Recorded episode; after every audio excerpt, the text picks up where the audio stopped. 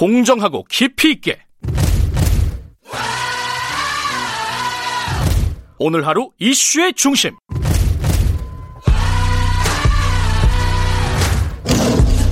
김경래의 최강 시사.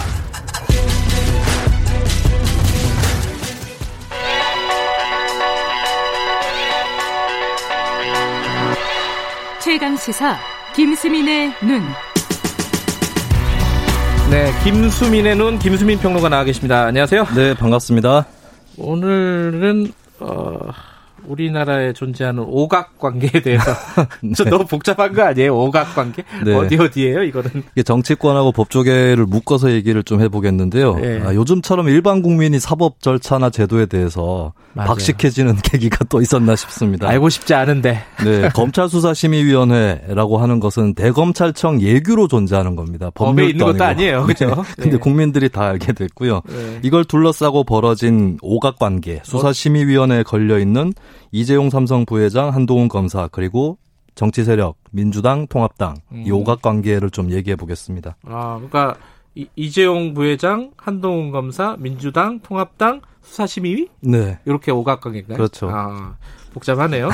자, 이 중에 이제 오각 관계면은 약간 편이 있을 거 아닙니까? 네. 어떻게 자를 수가 있죠? 그러니까 사실 궁극적으로는 다 따로 존재하는 다 따로 건데 있는 거예요? 그나마 가까운 편이라고 볼 수 있는 게 이제 한동훈 검사가 정권과 불화하고 있는 건 팩트이기 때문에 네. 예, 아무래도 통합당 한동훈 여기가 뭐 잠깐이나마 가까워 보이긴 합니다. 음, 음. 근데 이제 좀 묘한 것은 수사심의위원회에서 한 검사장에 대해서 수사 중단 권고가 나왔을 때 네. 통합당의 김은혜 대변인이 논평을 냈는데 네. 검찰 개혁을 한다면서 심의위를 만들고 입맛에 맞지 않자 적폐라고 뱉어낸다 이렇게 민주당 비판을 했는데 네. 여기서 끝이에요. 그러니까 이게 좀 어, 특이한 거는 예를 들면은 한동훈 검사에 대한 법무부 감찰 논란 때도 윤 석열 검찰을 못 믿겠다는 선언이다라고 통합당에서 얘기를 했거든요. 음. 이상하게도 논평에 한동훈이란 말은 잘 안 나옵니다. 어, 그 왜 그런 거예요? 이게 실제 통합당 내부에서 한동훈 하면 이를 가는 사람이 있다 라고 아, 하는 전언인데요. 저승사자였군요. 왜 그러면 이제 이명박 박근혜 전 정권에 대한 적폐 수사를 음. 했었기 때문에 이 감정적인 측면에 좀 주목을 하고 싶어요. 그러니까 음. 예를 들면 군대에 있을 때도 어, 자기가 굉장히 괴롭힘을 당하면 최고참보다 직접적으로 자신을 괴롭힌 사람이 더 미워 보이는 거거든요. 아, 이 우리 편인 것 같은데 네. 아, 우리한테 너무 독하게 했어. 이런 거군요. 저 전에 독하게 했고 그리고 윤석열 총장이야 본인이 이제 좌천을 당하거나 이런 게 있기 때문에 음. 뭐라고 좀 쉽게 말을 못 하겠는데 한동훈 검사장 같은 경우는 이제 특히 정권 교체 이후에 전 정권 적폐 수사를 했기 때문에 음. 통합당 입장에서 굉장히 어, 감정적으로 좀 쌓여 있는 것들이 있다. 아하. 예, 그런 것들이 논평에 좀 드러나는 것 같아요. 그 아까 다섯 개 오각 관계 중에 통합당과 그 이해관계로만 따지면은 네. 어, 실제로 친하지는 않은데 통합당과 한동훈 검사가 좀 가까워 보이긴 하지만 네. 실제로는 또 감정적으로는 그러기가 힘들다. 그렇죠. 그러면은 이 중에 가장 뭐랄까 적대적인 관계는 네. 누구 누구라고 볼 수 있을까요? 많은 분들이 짐작하시겠지만 민주당 대 통합당이겠죠. 아, 그건 너무 너무 당연한 얘기잖아요. 근데 제가 주목하고자 하는 것은 네. 자적자. 자적자? 자신의 적은 자신이다. 아. 라고 하는 점을 좀 짚을 수밖에 자적자. 없겠습니다. 음. 요즘 보면은 통합당이 검찰 수사 독립에 수호자처럼 비춰지는데 과거의 일을 좀 여당일 때 일을 봐야 될 것 같아요. 왜 일이 많죠. 예, 2013년 9월에 황교안 당시 법무부 장관이 최동욱 검찰총장에 대해서 감찰 지시를 내리고 그때 채 전 총장이 자진해서 사퇴를 하죠. 그때 뭐 사생활을 뒤져가지고. 네. 그죠? 예. 그때 또 했던 말이 공분을 일으킵니다. 감찰이 아닌 진상조사 단계였다라고 하는 말이 더 공분을 예. 일으켰던 거고 또 박근혜 게이트 논란 때도 있었던 말이지만 최근에도 조금 회자가 되는데 우병우 라인 음. 논란이 사실 통합당 정부 때 있었던 거죠. 네. 예, 결국에는 어, 최근 현 정부 들어서서 돈봉투 만찬 사건이라든가 네. 이런 걸 통해서 이제 연루 의혹자들이 뭐 옷을 벗는 이런 사태까지 벌어졌는데 음. 그래서 이제 아직까지 많은 국민들 입장에서는 통합당이 그렇게 얘기할 자격이 있는가 뭐 음. 이런 예, 좀 털고 나가야 될 과거가 있다고 볼 수 있겠죠. 통합당의 적은 통합당이다. 네. 민주당의 적도 민주당인가요? 어떻게 되나요? 이거는? 민주당 같은 경우는 최근에는 이제 검찰의 직접 수사를 축소해야 된다. 네. 라고 하는 그런 검찰 그 검경 수사권 조정의 원칙적인 입장이죠. 네. 예, 그러면서 특수부 폐지도 진행을 해 왔는데 사실 정권 초기에는 특수부 힘을 키워줬던 것이 민주당 적폐. 수사. 그렇습니다. 예.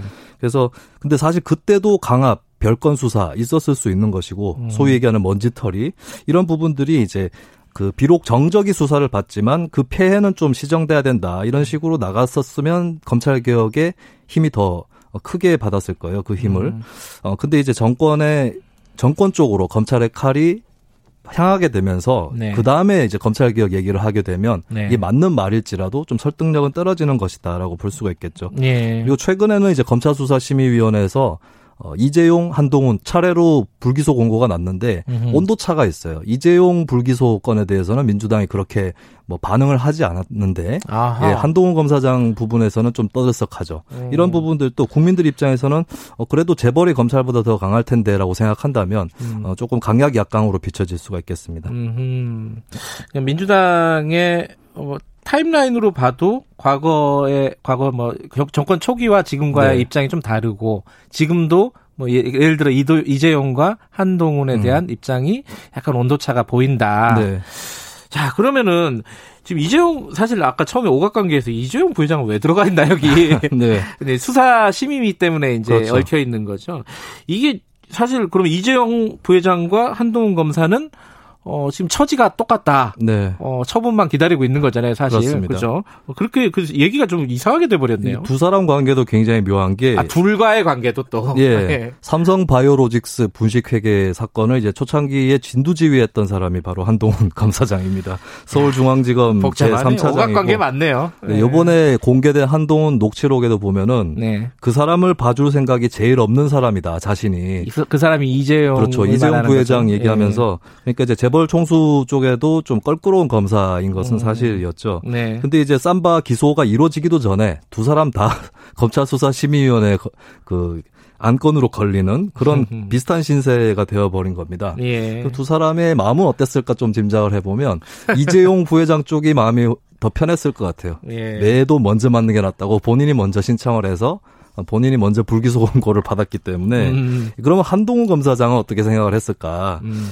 예, 한편으로는 이제 어, 내가 노연하면 이재용 부회장 또 노연하기 쉬운 거 아닌가 음. 이렇게 생각을 할 수 있겠지만 또 한편으로는 그래도 내가 노연하는 게 좋겠다. 뭐 아마 이런 양가적인 심정이 교차하지 않았을까 싶고 이재용 부회장 입장에서는 한동훈 당신 어떻게 되는지 두고 보자 이런 생각을 또 했을 수 있겠습니다. 어쨌든 어 둘에게 모두 심의위원회에서 어, 불기소를 권고를 한 상황인데 이게 어떻게 될지 좀 복잡합니다. 검찰이 어떤 선택을 할지 네. 그죠? 음, 어떻게 보십니까? 그? 저는 굳이 이제 좀 가능성을 점차 보자면 네. 가장 가능성이 높은 것은 둘 다 기소.